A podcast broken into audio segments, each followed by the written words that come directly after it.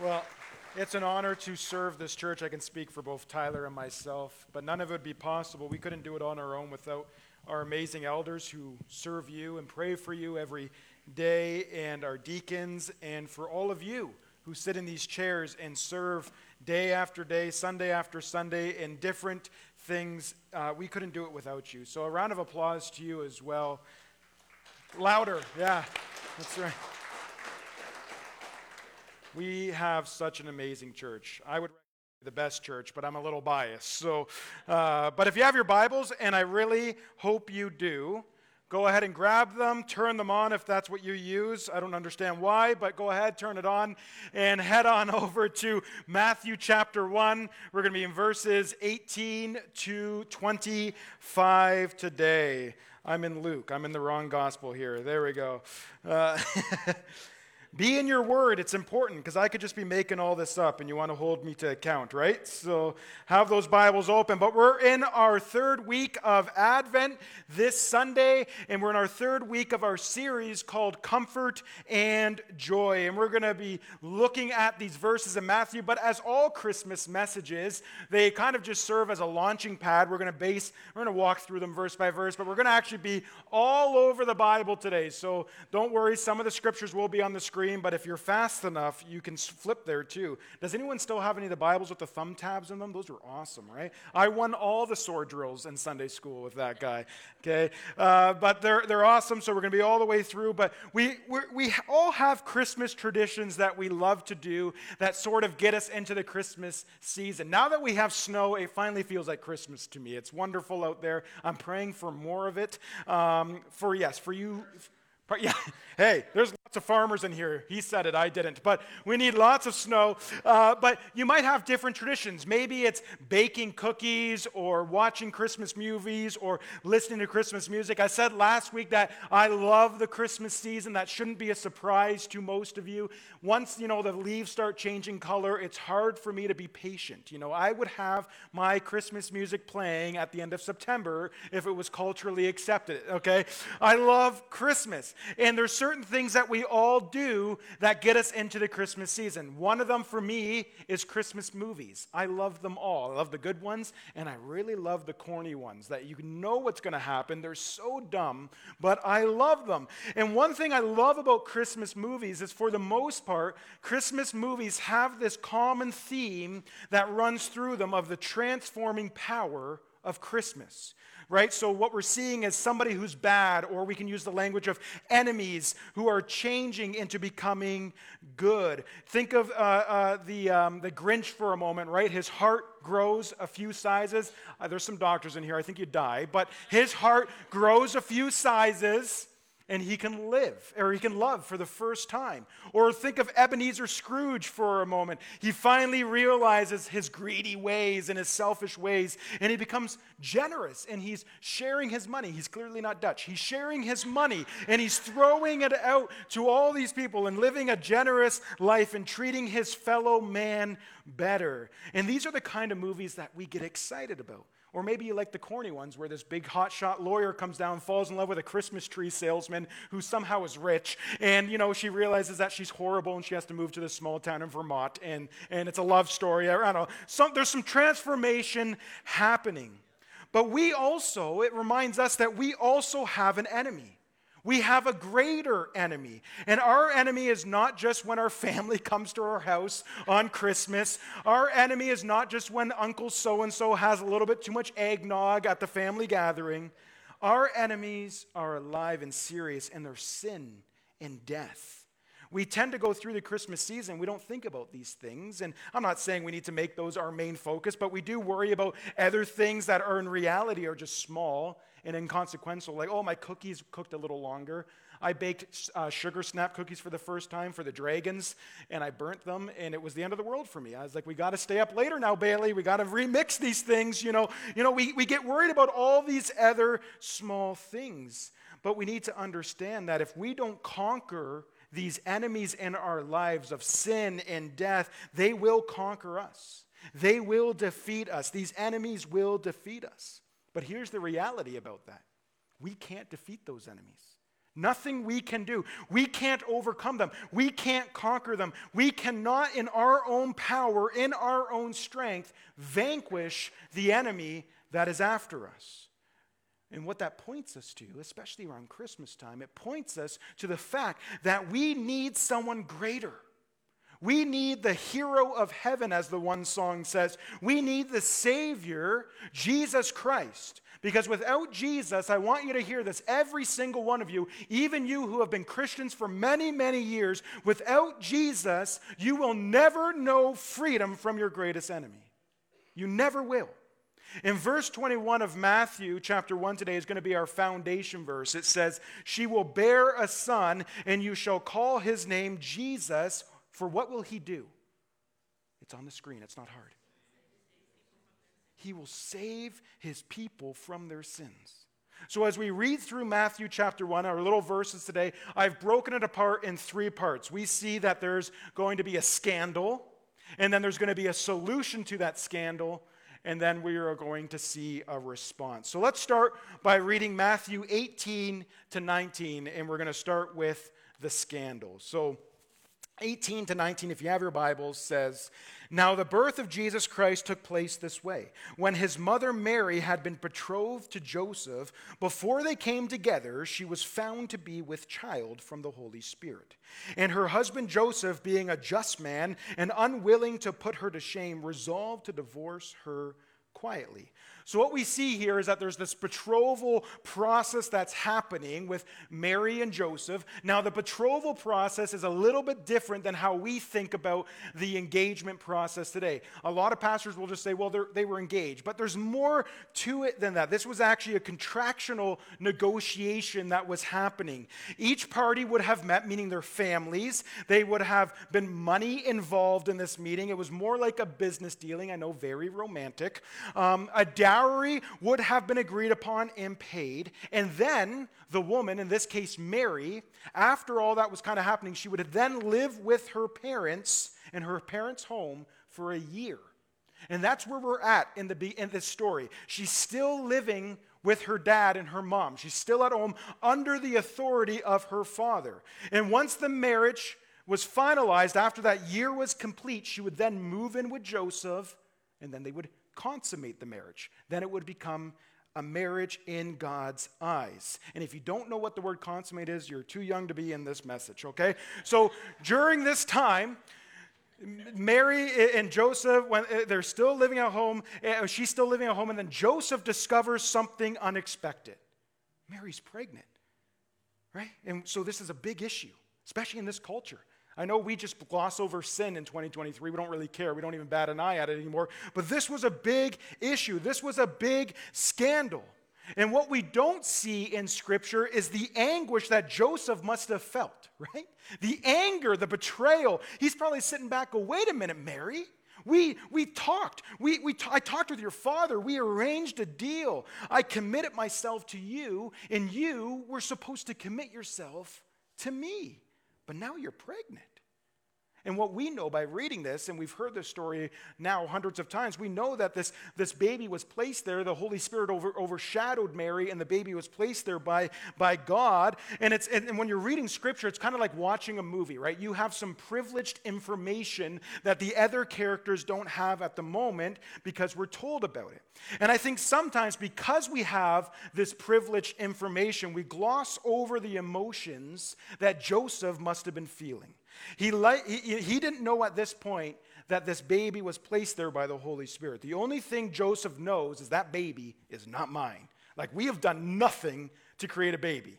So I don't know how that got in there. And Joseph, so he goes through what he's supposed to go through. He's a rational man. Look what it says in verse 19.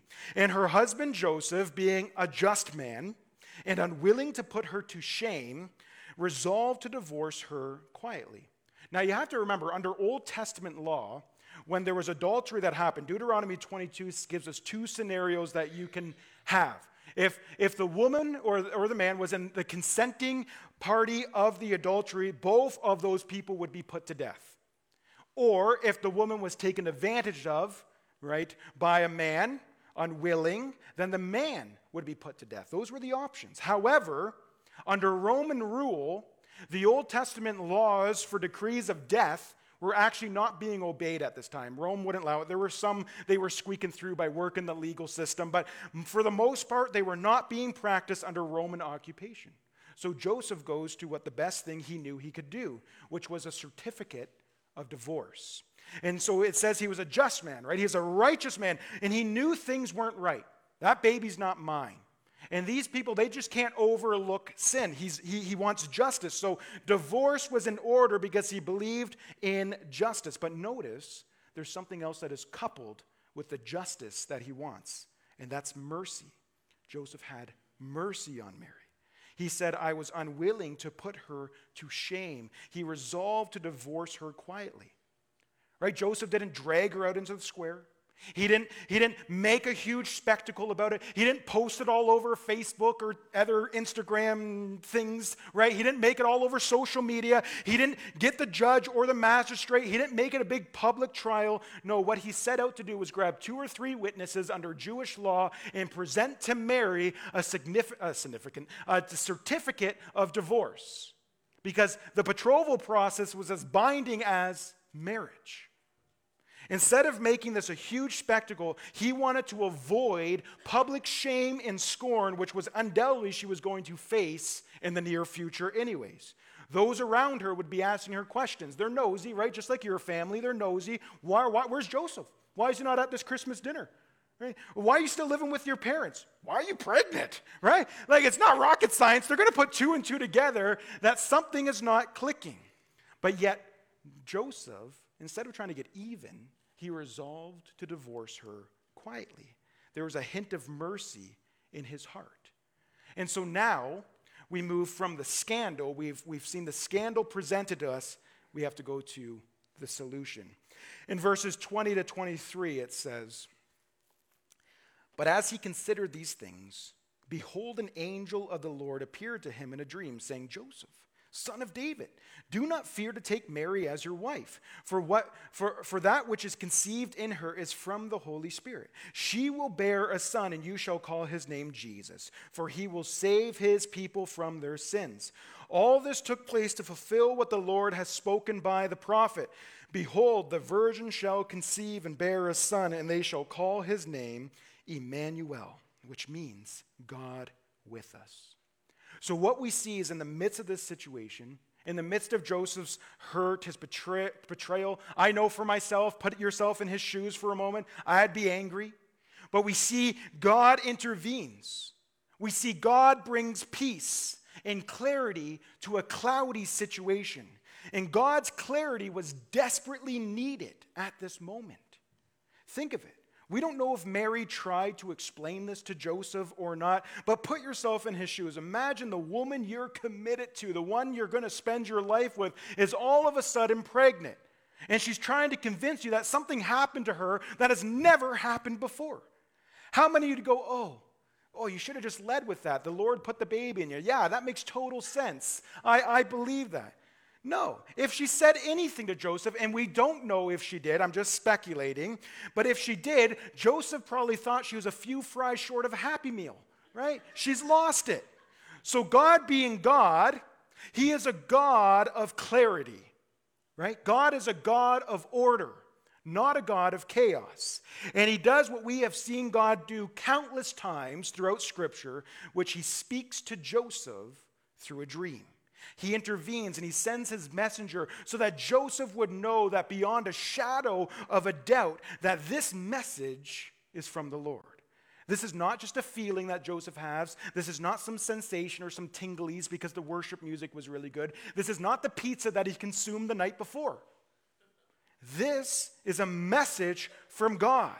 It was a dream to steer Joseph and to give him peace and to give him guidance and to give him clarity in the midst of a very cloudy and confusing situation.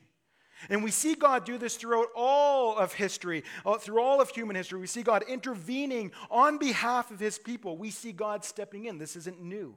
When I was reflecting on this idea of God intervening on behalf of his people, I was reminded of a story that has always brought much comfort and peace to me. And that's the story of God and Moses at the burning bush, right? Moses goes, he, he sees this bush that is burning, another thing that is just wild. It's not being consumed, but it's on fire.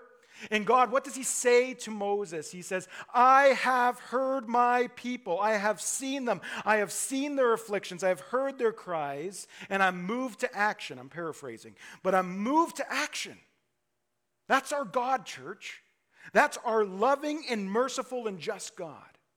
Not only does he see your pain and suffering, not only does he see what you're going through, not only does he hear your questions of why, not only does he see you struggling with deaths of loved ones and relationships, not only does he see you struggling in the valley of the shadow of death, but he is moved to action on your behalf and he intervenes into your situation. Amen?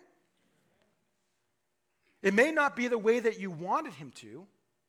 It may not be the way you desire Him to intervene. It may not be the way, if you're anything like me, where you try to tell God how you want things to go, right? That never works.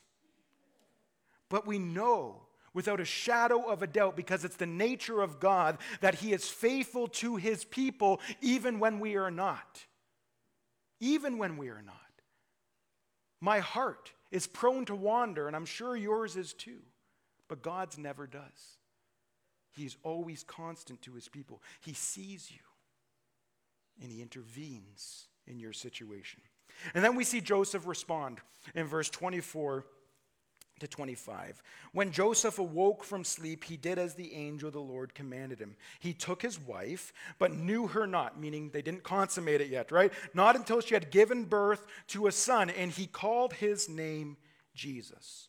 So now instead of divorcing her, uh, he has had a 180 change in approach in view to this. Now he is resolved to adopt Jesus as his son.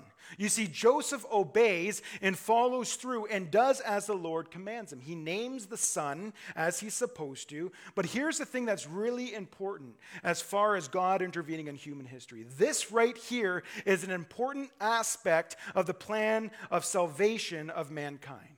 You see, in the old prophecies, as it's mentioning here, they talk about the Messiah not just being born of a virgin, but coming from the line of David, coming from the lineage of David. And that lineage goes through Joseph. So if Joseph had gone through with the divorce, it would have disturbed that lineage. Now I know God is in control of all things. God is a sovereign God, and He's not sitting up on His throne, biting His fingernails, wondering what's going to happen. I hope they go to my plan. No, He is working things to His order in a perfect way, but He's intervening here on Joseph's behalf. And Joseph now names him Jesus. And that naming is what is important. By naming him Jesus, the act in Jewish history, the act of a father naming their child, is an act of ownership. It's an act, in this case, of adoption. It's saying, You are mine. I am claiming you as my own. You are my son, and with that comes all the benefits of an heir. Now, extend that farther. Comes all the benefits of the heir of the line of who? David. Look at Isaiah 43 1. It says, but now, thus says the Lord, He who created you, O Jacob, He who formed you, O Israel, fear not, for I have redeemed you. I have called you by name. You are mine. There is something about the naming process. And here we have Joseph naming the son, naming Jesus, claiming him as his own, and with all that, the rights of an heir. Church, we need, a, we need Jesus. We need a Jesus who fulfills all the prophet, prophecies, Jesus who fulfills the Father's plan. We need Jesus to overcome our enemies, to defeat our enemies, because without Jesus, you will never know freedom from your greatest enemy. We have a problem. Mankind has an issue. All of us were made in the image of God, and we were made to be designed for a relationship with God. We were designed to be in an intimate communion with God. We were designed to press into Him and never leave Him, and to worship and to glory Him, and to have no eyes for any other lover. We were designed for a relationship with God. And even Israel, right? They were designed to be in a relationship with God themselves. God chose them. He grabbed them out of all the nations and He says, I choose you. I claim you as my own. But you see, the problem is both Gentile and Jew, we have violated God's holy law. We have violated God, and all sin, every sin, is cosmic treason against a thrice holy God. Romans 5:12 says, "Therefore just as sin came into the world through one man and death through sin, and so death spread to all men because all have sinned." So, through our first parents, through Adam and Eve, we have all inherited this sinful nature. Some of us might sit back in our comfy chairs today and think, well, I don't do as bad as all those other people do. I'm pretty good. I just do some of those white collar sins or whatever you want to call them. There might be varying degrees of consequences for all of our actions, but the fact remains the same. Sin, the sinful nature, is a universal thing. It is in all of us, whether it's murder or whether it's adultery whether it's the one that we always think we're going to get away with, which is gossip. When we slander people, when we call, when we destroy people with our words, when, we, or when we're judgmental, whether it be prideful or stealing, whatever it is, sin is sin. And every single sin is cosmic treason against God. And something we might think, well, uh, some of us might think, well, I, I, I, do all these good things, though. I, I, I work hard and I, and, I, and I do all these good works. These should all counteract all the bad things that I do. I pray as long as I can. I make sure I read my Bible for 15 minutes a day. I go to church faithfully every Sunday. I make sure I volunteer on Sundays. I go to life groups and so on and so forth. And don't hear me wrong, all those things are good. But doing all those things without faith is just sin with a pretty little bow tie on it. I don't care how good you think your good works look, regardless of how good we think they look. The Bible says they are all but filthy rags before the Lord. You can't save yourself. And we can't overcome our enemy of sin without God. We see this also with Israel. They violate God as well. How sick is your heart in Ezekiel 16, declares the Lord God, because you did all these things, the deeds of a brazen prostitute, building your vaulted chamber at the head of every street, and making your lofty place in every square. Yet you were not like a prostitute because you scorned payment, meaning you didn't get any payment for it. So maybe that's not the text you like to reflect on. That's probably not the one you run to to put on your coffee mug or on your fridge, right? But, it, it, it, what, but we tend to look at verses like this throughout the Old Testament. We say, How could you, Israel? How, you've seen God's manifest power. You have seen God rescue. You've seen God pull you through. You've seen God be faithful to you and save you, and yet you sit there and you chase after all these idols and adulterous pagan ways. But if we just hit pause for just one moment, church, and we look in the mirror for just five seconds, we would see that we're not much different than Israel. We too prostitute ourselves out to idols in our lives. We too prostitute ourselves out to greed and to lust. We go after things that are not worthy of our worship. And we do this in many things when we try to advance ourselves over other people, when we tear down other people by gossiping about them. We look down upon other people when we sit there and we idolize this version of the Western dream and we strive and sacrifice everything to attain it, even our relationship and the gathering of the church. We are just like Israel, prostituting ourselves out. And the worst part about it is we're not receiving any payment for it, we're just doing it for free, like dogs who return to their vomit. Unless you think, hold on, I still think I'm pretty good. I manage my life well. I work hard at being upright. I'm disciplined. I work very hard at having an everything together attitude where Romans 3:23 shatters this. What does it say? For all have sinned and all have fallen short of the glory of God. All. That's you. That's me. We all have. We're all in the same boat. We all need rescuing. We're all, we have all been held hostage by sin and by death. We all need to be saved. But because of our violation and because of our sinful nation, uh, nature, because of the fall, we have received our just punishment for our sins. What does Paul say in Romans? For the wages of sin is death. Not only does physical death enter into the world, but so does spiritual death, a separation from God for all eternity. Things like conflict and strife, we battle with these enemies.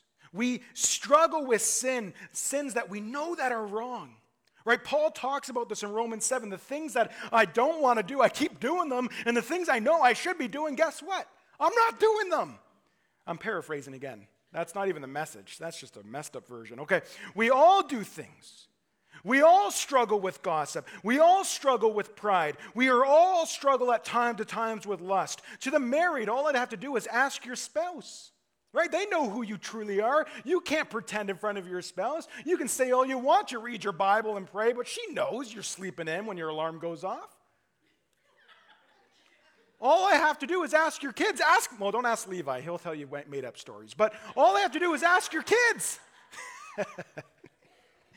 right? Your kids see who you are at church and they see who you are at home. Right? And the point is that we all fall, we all fail, we all trip up, we all struggle. We all struggle. We all fall short of the glory of God. And we do what we can. And we're going to see this best depicted in a few weeks as we enter into the new year, right? Uh, every, everyone who goes to a gym knows January is packed. Everybody sets resolutions in January. They want to better their lives, they want to set up boundaries and barriers and all these other things. But what happens a month in? They all just fall to the wayside. Why do we feel, though, this need at January 1st or other random times throughout the year that we need to do something to better our lives? It's because I believe that deep down inside of us, we know that there's something wrong. Something needs a correction. Things are not working how they should be working. Something needs some grease because they're seized, right? Things are not as efficient as they should be. We know there's a need for an adjustment, for a course change in our lives, and that's because we know, like Romans 7 says, we're a slave to these things. To these things that we don't want to do. We do the things that we don't, we, we don't want to do, and we don't do the things that we should be doing. In death, we try to ward off death as much as possible. And I'm just here to tell you no matter how many anti aging creams you use or what diet promises you an extra year of life, you are still going to die. It's coming for all of us. You just might look better in the coffin than I do. When we experience the death of a loved one, we're reminded of our frailty as humans. We're reminded that our day is coming. I know, what a lovely Christmas message. Spend some time in a, in a, in a what are those places called? Uh, no, a cemetery. We call it statue land to Levi, so I was mixing up. Uh, spend some time in, in a cemetery. I've been, uh, Bailey and I have been going through the cemetery the last couple months, finding some of our original members of this church who are still buried here. hopefully they're still buried here, but uh, that, are, that, that were buried here, and, and just kind of dusting them off and, and reading and any history that we could learn about them. And, and it reminds you, you're faced right there as you walk through a cemetery that your day's coming. But you can't, in your own power, free yourself from death. You can't, in your own power, free yourself from sin. You can't, in your own power, free yourself from your pride, your gluttony, your drinking, your thoughts, your gossip. You can't, in your own power, free yourself into thinking that I'm going to act a better way, I'm going to think a better way, I'm going to walk or talk a better way. We are, in our own power, slaves to our sins. We are, in our own power, cannot escape the sting of death. You can't. There's no way. We need saving because without Jesus, we will never know freedom from our enemies. And we have the solution. And the solution is Christmas. That's what Christmas is all about. I know at Christmas time, I'm the worst for it too. The holidays come, we focus on all these other things, all the festivities, all, I don't even want to show you my bank account, how many times I bought eggnog, you know, this last week alone, right? We, we, we, we celebrate the family coming together and decorations, and, we, and those are all good things. Do those things, especially the eggnog. But we neglect that this, this step of God intervening is the first part of God's plan and our salvation. He's intervening into human history, that God Himself took on flesh and dwelt among us. That God, the transcendent God of the universe, who created all that is, who sustains all that is, came down and humbled himself, lived a perfect life of obedience, a life that you and I could not live, to live a life that was free from sin, from the bondage of sin, and to live justly and to live righteously in the way that we never could. That's what Christmas is about. He was born to die. He was born to die. He was born for our salvation. He was born for your salvation. Look at Ephesians 2. It says, But God, being rich in mercy, because of the great love with which He loved us, even when we were what? Dead in our trespasses, church, made us alive together with Christ. By grace you have been saved. You see, we deserve our just punishment. Mary, right? The one thing she deserved that Joseph could do as a, right, a righteous and, uh, and justified man was to give her a certificate of divorce. Yet, mercy, in his heart, he determined to do it quietly. And this is kind of the same principle. For all of us, we deserve our condemnation, we deserve our punishment, but God, being rich in his mercy, he came and he saved us. God intervened in human history. And we see that in the name of Jesus. Look at verse 21. She shall bear a son, and you shall call his name Jesus, for he will save his people from their sins. One thing that's important about that text is the he there, talking about Jesus, is actually an emphatic he, meaning it should better be translated as he and no one else. He and no one else. Nothing else can save you. Nothing else that you can do in your out of your own strength can make you righteous in God's eyes. Jesus and no other. No other false God, no other discipline, not making sure that you pray every morning or read your Bible for 15 minutes or come to church every Sunday or participate in life groups, all good things, but none of those things will save you. Jesus and no other will save you from your sins. And he does that on the cross. And we celebrate that Sunday after Sunday. Every Sunday should be Easter Sunday. We celebrate that, that, that we remember that Jesus' body was broken and his blood was spilled for us. May we never forget that. We are justified in Jesus, meaning his perfect righteousness was given to us, right? Luther called it the great exchange. Our sins taken from us, placed on Jesus. Jesus' righteousness from him placed on us. We got the better deal our sins upon him, his grace upon his righteousness upon us. Galatians 4 to 7. 4 4, well, you read it. But when the fullness of time had come, God sent forth his son, born of a woman, born under the law, to redeem those who were under the law, so that we might receive adoption as sons. And because you are sons, God sent the Spirit of His Son into our hearts, crying, Abba, Father. So you are no longer what? A slave, but a son. And if a son, then you are an heir of Christ. And women, you're, you're in there too. If I can be the bride of Christ, you can be a son of God, okay? All right, get that? All right, that, you're in there as well. He calls us, though, by name. He remembers us and claims us as his own. own. And we, we become his sons. We receive sonship and we receive the benefits of a son. We receive the inheritance of Christ. We become heirs. We receive eternal life and he begins to sanctify us. Scripture talks about this in Philippians. He said, He who began a good work, what will he do? He will bring it to completion. That's talking about your salvation. He's not just like you're once saved and then you're good to go. He just hopes he winds you up like a toy and hopes you make all the best choices. Yeah, you're justified. Yes, you're made righteous. You're made his home, but there's still this ongoing process of sanctification, which I like to call it, summarize as becoming more like Christ, where you are changing from one degree of glory to another. But oftentimes we become complacent in our sanctification. And in those moments, we need to ask the Holy Spirit to help us grow not to become complacent by the power of the Holy Spirit, to put our sins to death and to become more like Christ. It's not just that God delivers us from sin and death, He does do that, but He also delivers us to something else. He's delivering us to this restored relationship with the Father. You see, the chasm that we could not cross on our own, the salvation that we could not attain on our own power, that relationship has been restored.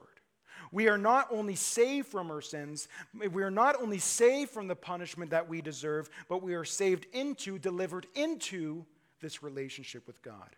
His presence with us, His Holy Spirit filling us and living in us, the Holy of Holies, right here.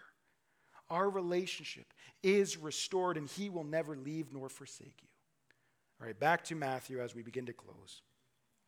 If you look at Matthew from 30,000 feet, you'll see that it starts off with this idea of God with us, Emmanuel. And that's a theme that penetrates and fills all the pages of Matthew. If we were doing a sermon series on Matthew, we would be pulling this theme throughout all of the gospel. This, this idea of God's presence among his people. It's a powerful theme in Matthew. And then you look at the bookend, Matthew 28, what does it say? Lo, I am with you always.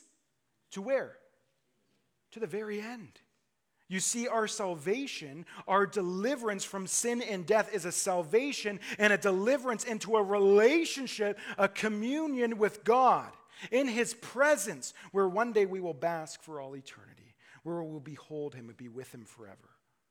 It's going to be a beautiful day. I love what R.C. Sproul used to say when He will personally wipe every tear from your eye. What a beautiful picture. And so when we see what God has done, when we finally recognize our problem, that our greatest enemies are of sin and death, that we see that our only solution is Jesus and his work on the cross, and that, we, that he saved us, sinners who couldn't save themselves, the question is, how do we then respond? Well, I know how many of us respond because I'm in that camp a lot too. We just kind of go on with our days. We don't think on it often. But you see, I think there are five ways that we could be responding as redeemed people the first is we respond in gratitude and humility. Understanding that all of this was done by not our power, not our strength, not out of any of our effort. Understanding that we couldn't make ourselves right in God's eyes. There's nothing that we could have done to make ourselves righteous. There's nothing that we could have done to save ourselves. There's nothing that we could have done to avoid the just punishment for our sins. And that should cause humility. That God, the creator of heaven and earth, the great I am, the ancient of days, the holy, holy, holy God, the one who is and is to come, who has always been, he saved you. He saved you. He came himself and he died for you. The God who creates and sustains all, the God who is sustaining, is going to one day glorify you. And that should cause immense humility because if I look at my life, and I'm, I know if I look at some of your lives too, I know some of you well, right? That should humble us. That God came and saved a dirty sinner like me. I don't deserve it. We should be incredibly humbled by this love, grace, and mercy. It's a gift from God. The second way we can respond is in love right? God doesn't just desire empty obedience, right? Like just checking off a list. Okay, I prayed today. I read my Bible today. I shared a casserole dish with my neighbor today. Check, check, check, check, check, right? He desires that we love him. Psalm 42 1 As a deer pants for the flowing stream, so pants my soul for you, O God. We should be desiring God. We should be wanting more of Him. We should desire to be close to Him, to be intimate with Him, to be able to touch and hold and be jealous of that relationship. So jealous that we turn away from all other lovers to the glorious, beautiful one who is Christ. Church, has your heart been so captivated by God that you yearn for more of Him? Has it? Reflect on that. Is there a love for God that is deep within your heart, in your soul. The third way we can be responding is obedience. Right? I mean, those who love me, Jesus says, will keep my commandments. It's not that we obey so that we love, it's rather we obey because we love. Obedience is a manifestation of our love for God. So we obey. We follow even when it's a struggle, even when it's hard, even when it goes against the grain of everything we want to do. Think of Joseph in this scenario. He loved God and he was obedient, even though he had no clue what was happening. Fourthly, we proclaim. We actually share with those around us the good news of the gospel. And that's probably a struggle for a lot of us here. Sharing the gospel with, with people we don't know is hard, and I would actually argue it's harder to share it with people we do know.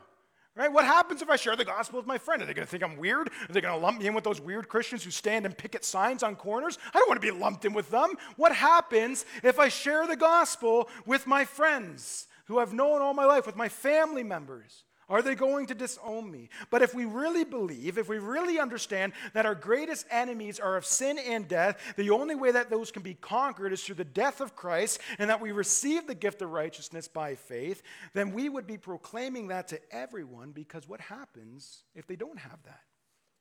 Eternal separation. If you really love someone, wouldn't we do everything we could to share it with? I'm not saying be pushy and shove it down their throat, but let's get creative. Let's go out there and love and, and, and invite our neighbors over. We have, eat dinner every day of the week. Use one of those to have a neighbor over. Pray for them. Get to know them. Let them get to know you. I love the story about Penn Jillette. I don't know if anyone knows who Penn Jillette is. Penn and Teller, they're famous magicians in Vegas. And Penn is a, a staunch atheist. And he put out a selfie style video about now eight years ago, I think. And he was talking about after one of his um, shows, uh, he was signing stuff, uh, uh, autographing things for people. And this gentleman comes up and says, Hey, I just want you to know, Penn, I love the show. I love you. I'm praying for you. And I want you to have this Bible. I want you to know that I'm praying for you. And Penn says in this video, he says that I was struck by his love. I could see that he truly loved God. And I could see that he truly loved me. And he knows I'm a staunch atheist. Penn has very outspoken atheist, very staunch atheist. And he says, I could feel the love for God. I don't believe any of it, but I know what this guy believes that without God, I have eternal separation. He says, I don't believe that, but I was moved by the fact that he would share that with me. Because who wouldn't if you truly believe that? Those were his words an atheist. Who wouldn't if you'd really believe that? And, and, the, and the amazing thing about it, this guy was just an average person like me and you. He wasn't some super big name or anything, but he made an impact on Penn. And we can make an impact on those around us. We should be sharing the good news with our neighbors, with our communities, with our loved ones. If we loved our friends, we'd be proclaiming the good news because the alternative is far, far, far worse. All of this, everything that we're talking about, should be leading us to the fifth response, which is a heart of praise. To be yelling out, go tell it from the mountains in adoration, not holding back. That, that's the only response that we could give. We can't buy God. Right? We can't sit here and try to do all these things to make God more happy or love us more because He already loves you uh, all He can. And that's amazing. He, he doesn't regret saving you, He doesn't regret dying for you. He loves you. He knows you're messed up. That's why He had to come. You can't earn any more of His love. You have it all. You have it all. So, all we can do then in response is get on our knees and worship God together. That's why gathering on Sunday is so important. We gather together, we celebrate the life and death and resurrection of our Lord. We proclaim together, we sing together, we worship together, we celebrate together the salvation that we have in Christ. We have been freed. And because of this freedom, you can respond then in gratitude and obedience and love. You can proclaim and you can worship. You can live a life of freedom. We don't have to go back in slavery, church. I know some of us do. There's an ebb and flow in my relationship with God too, and I'm sure there's an ebb and flow in your relationship as well. Sometimes I'm on fire, sometimes I'm hot and I'm ready to go, and then I get cold. My flame starts to die.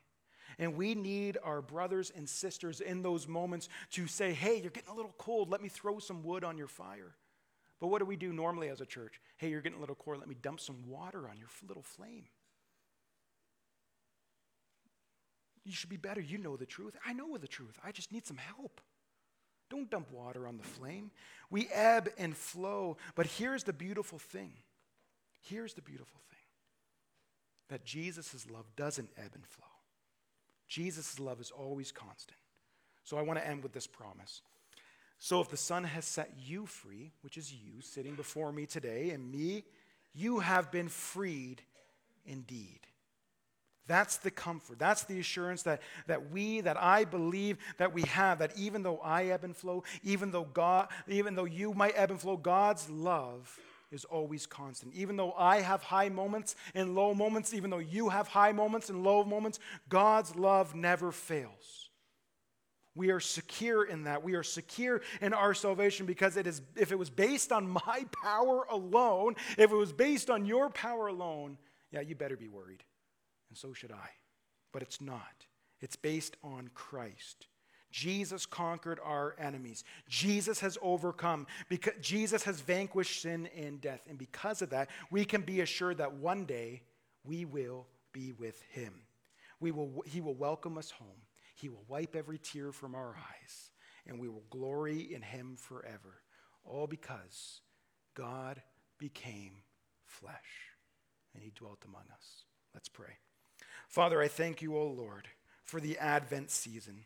Lord, I thank you that we can use this time as a focus time to remember that you, the transcendent, thrice holy God, looked at us and said, I need to make a way. I, I make a way, Lord. For I, I'll make a way for these people to come. It's promised in Genesis when the, when, the, when the seed from the woman would come and one day crush the head of the serpent and bruise his heel. This wasn't plan B, this was planned from the beginning. As the Bible says, Jesus was crucified from the foundations of the earth. Father, we thank you, Lord, that you are always in control. We thank you, Lord, that the sending of your Son is a constant reminder to us that you fulfill your promises. You're not like our earthly parents or friends or individuals who promise a lot and deliver half. You always fully deliver. And we thank you for that. Father, bless this church. Bless these people as they go through the Christmas season, some with loss and some with fresh loss in their life today, Lord. Father, I pray, O oh Lord, that you would bless them and you would keep them. And God, you would fill them with all peace and hope. In Jesus' name, amen. Let's worship together.